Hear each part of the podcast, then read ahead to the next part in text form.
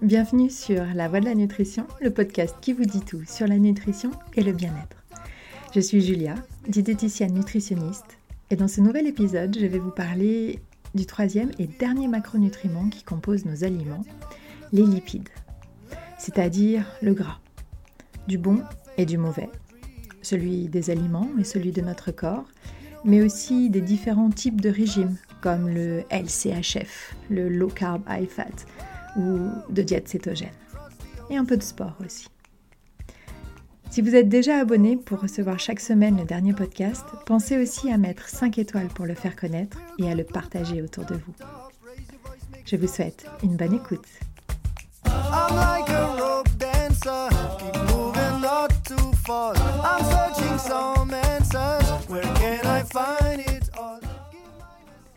Après les protéines et les glucides, cette semaine, nous plongeons dans le monde des lipides. Ce gras qui retrouve petit à petit sa noblesse et sa place dans nos assiettes. Comme nous l'avons vu la semaine dernière, c'est depuis sa défaite contre le sucre dans les années 70 que le gras est devenu l'ennemi public numéro un. Peut-être, voire sûrement, tiré à vue trop rapidement si l'on considère l'explosion des pathologies métaboliques de ces 50 dernières années, liées à la malbouffe et aux problèmes de poids. Force est de constater que les régimes sans matière grasse et les produits 0% qui ont envahi nos rayonnages n'ont fait rien d'autre qu'augmenter notre quantité de graisse corporelle.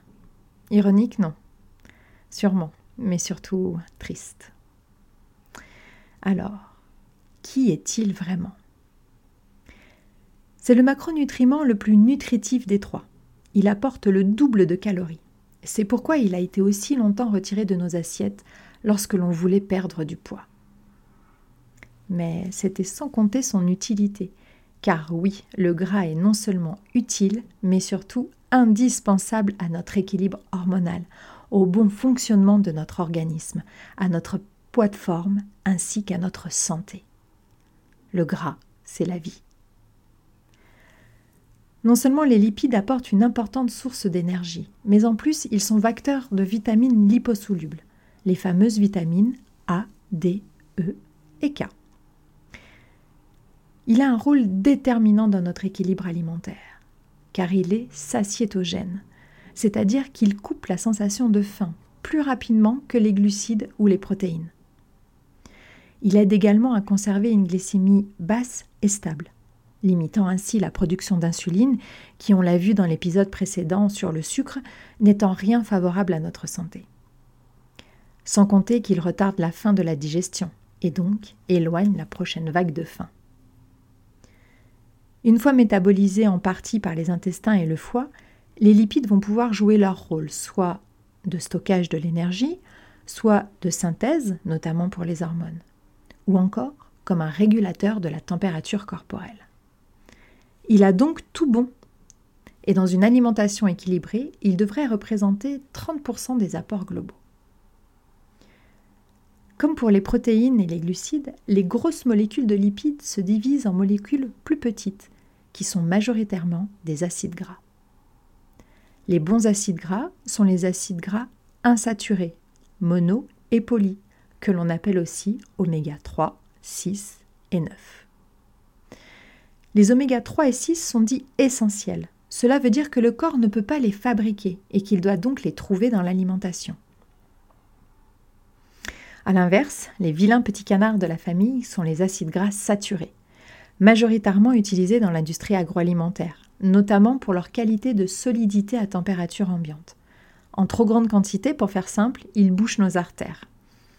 Pour vous en rappeler, imaginez des boules de graisse créant un embouteillage dans nos artères saturant ainsi le trafic. Tous ceux qui ont déjà fait un bilan sanguin ont déjà eu affaire à ces toutes petites molécules grassouillettes, les triglycérides, le cholestérol, le HDL et le LDL. Ah oui, ça vous dit quelque chose, n'est-ce pas? Eh bien, ce sont ces marqueurs qui vont nous indiquer si vos artères vont bien, si votre foie fonctionne correctement.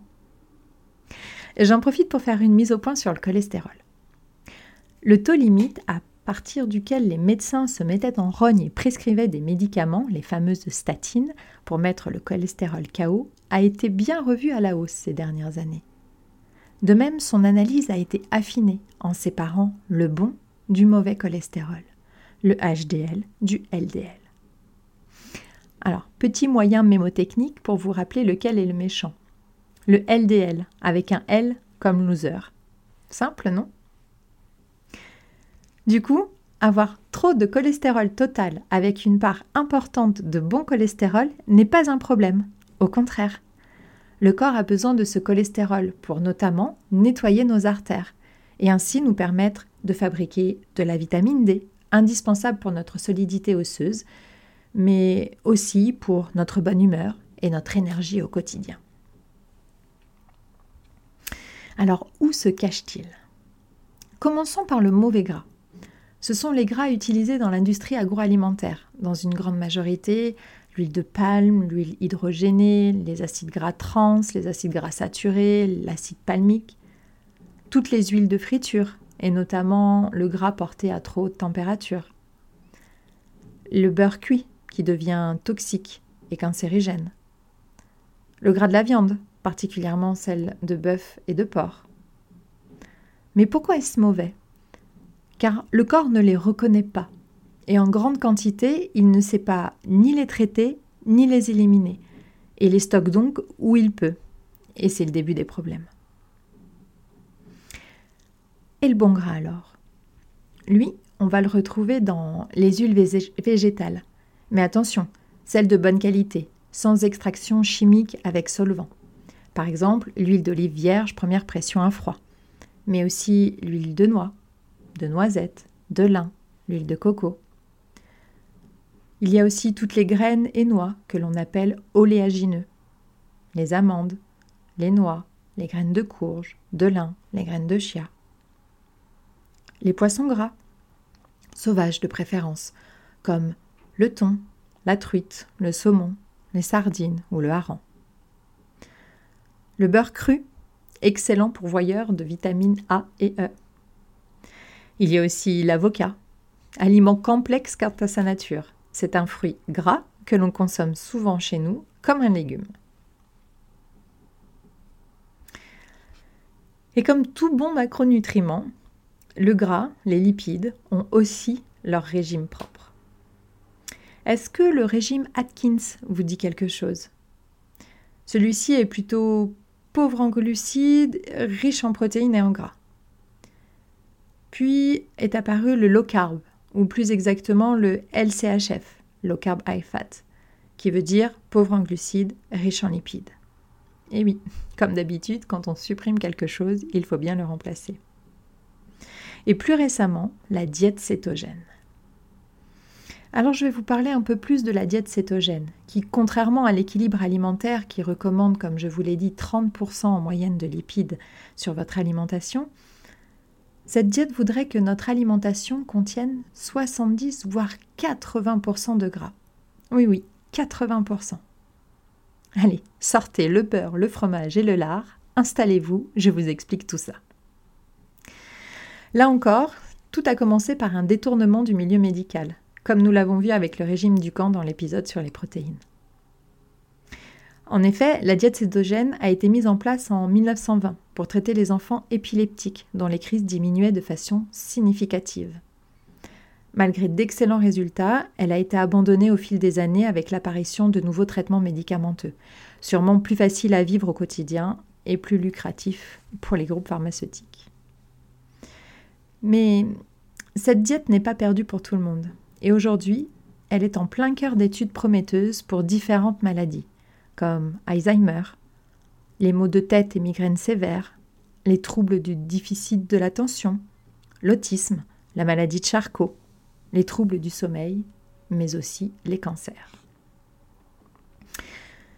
Il y a eu une étude réalisée dans une tribu d'aborigènes en Australie qui m'a particulièrement marquée. Dans cette étude, il s'agissait de leur faire retrouver une alimentation de leur ancêtre à forte teneur en lipides et végétaux et bien sûr composés d'aliments bruts. Leur alimentation actuelle étant à 99% composée de produits industriels, de soda et de malbouffe. Même si l'expérience a été concluante, ce n'est pas ce que je souhaite vous partager, mais plutôt une interview qui m'a sidérée. On leur a d'abord demandé de quoi aujourd'hui mouraient leurs amis et leurs familles. La réponse a été du diabète, de maladies cardiovasculaires comme de l'hypertension, de l'asthme ou de maladies rénales. Puis on leur a demandé Et avant, du temps de vos grands-parents, de quoi mouraient les gens? Ils ont répondu d'infections, comme la pneumonie, les hépatites, la tuberculose, infections que les Européens avaient ramenées dans leur colonie. Et enfin, on leur a demandé Mais avant l'arrivée des Européens, de quoi mouraient-ils? Ils ont répondu Des crocodiles, d'accidents, mais principalement de vieillesse. Voilà ce que leur a apporté le monde moderne avec les sodas et la malbouffe, des maladies chroniques et invalidantes, à la place de crocodiles et de fin de vie heureuse. Personnellement, je sais quel camp j'aurais choisi. Aujourd'hui, on sait que 70% des pathologies modernes sont directement liées à notre alimentation. Il est plus que temps de réagir. Mais c'est pour ça que vous m'écoutez, non? Revenons à notre régime cétogène et découvrons ce que l'on cherche à faire, à provoquer dans notre organisme. On cherche une mise en cétose, c'est-à-dire un changement de filière énergétique. On vide nos réserves en glycogène qui est la forme de stockage du sucre dans le foie et les muscles, pour forcer l'organisme à aller piocher dans ses propres réserves de graisse. L'organisme va alors déstocker ces cellules graisseuses pour les transformer en corps cétoniques, que le cerveau et les muscles principalement pourront alors utiliser comme source d'énergie en, en remplacement du glucose le corps humain est décidément bien complexe et peut se sortir de beaucoup de situations. Alors en quoi consiste cette diète? On pourrait schématiquement le voir comme une inversion de la pyramide nutritionnelle habituelle. Vous savez, celle avec euh, en gros hein, les glucides à la base, avec les végétaux, puis les protéines et les produits laitiers, pour finir avec les lipides. Eh bien, en diète cétogène, la base, c'est le gras. Puis viennent les végétaux et les protéines. Comment fonctionne-t-elle?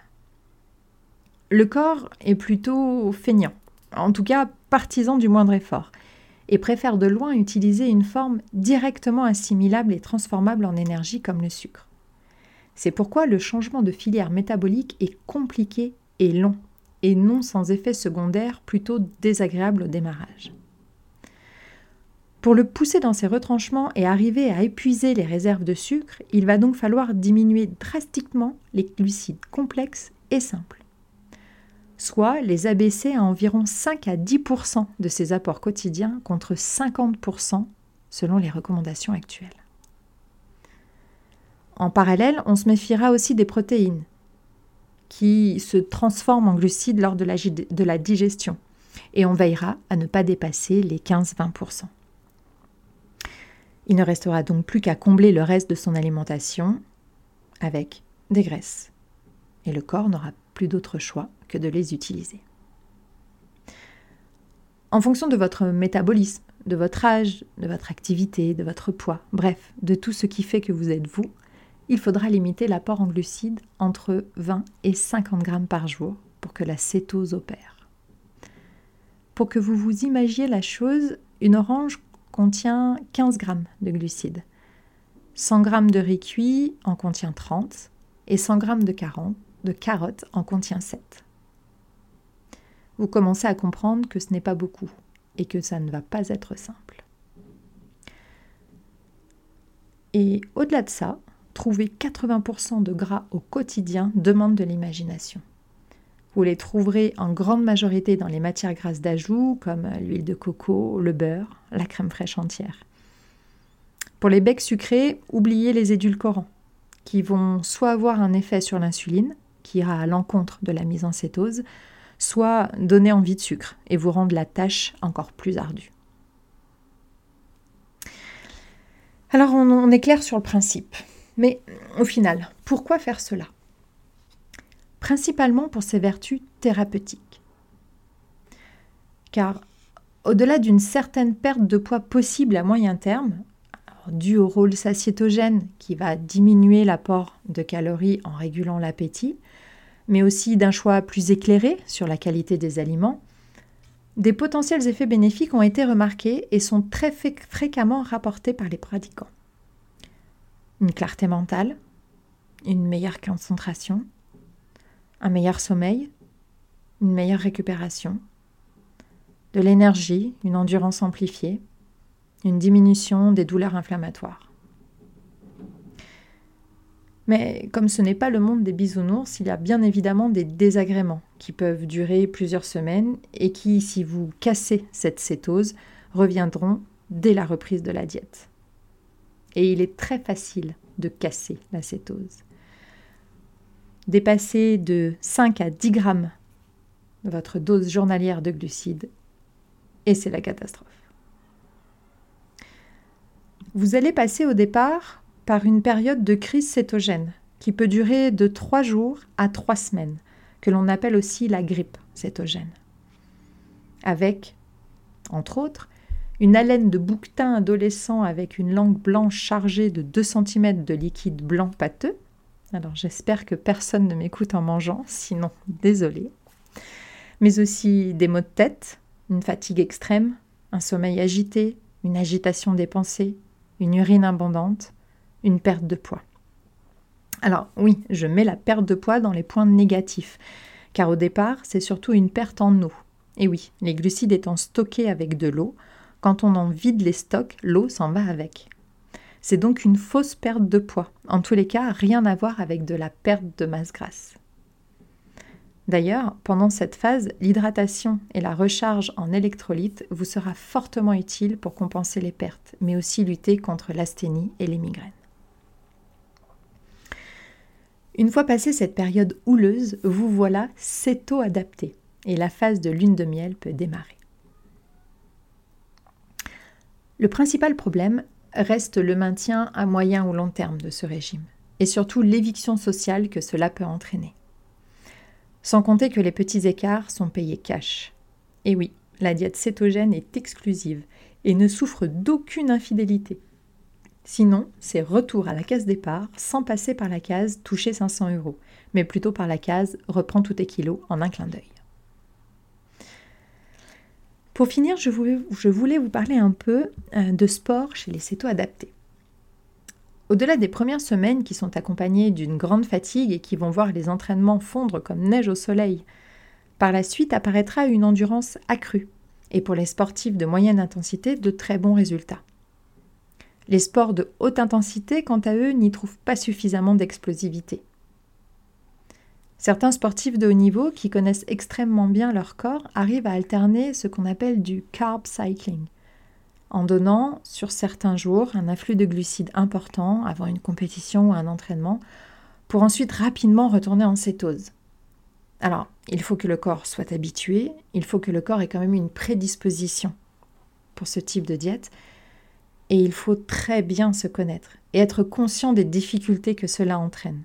C'est un calcul de tous les jours. C'est pourquoi c'est plutôt dans le milieu sportif, professionnel ou de très haut niveau que nous les retrouvons.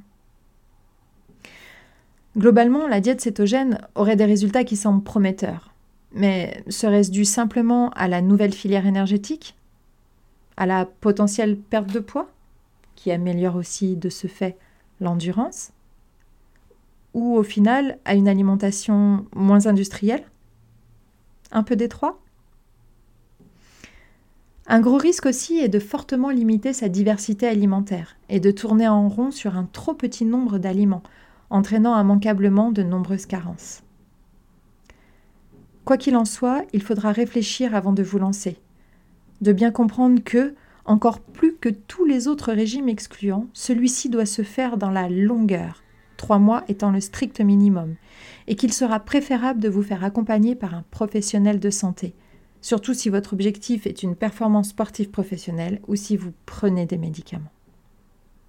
Ne prenez pas votre alimentation et votre santé à la légère. Voilà, C'est ainsi que je conclus mes trois épisodes dédiés aux macronutriments. Si un sujet vous intéresse, n'hésitez pas à me le dire en commentaire ou via mes réseaux sociaux. Rendez-vous jeudi prochain pour découvrir de nouvelles choses et d'ici là, prenez soin de vous. feel what I say. Get involved in the fight, learn how to play. We have faith in our dreams and direction. You know we're going upstream and cross the ocean. Whoa, cross the ocean.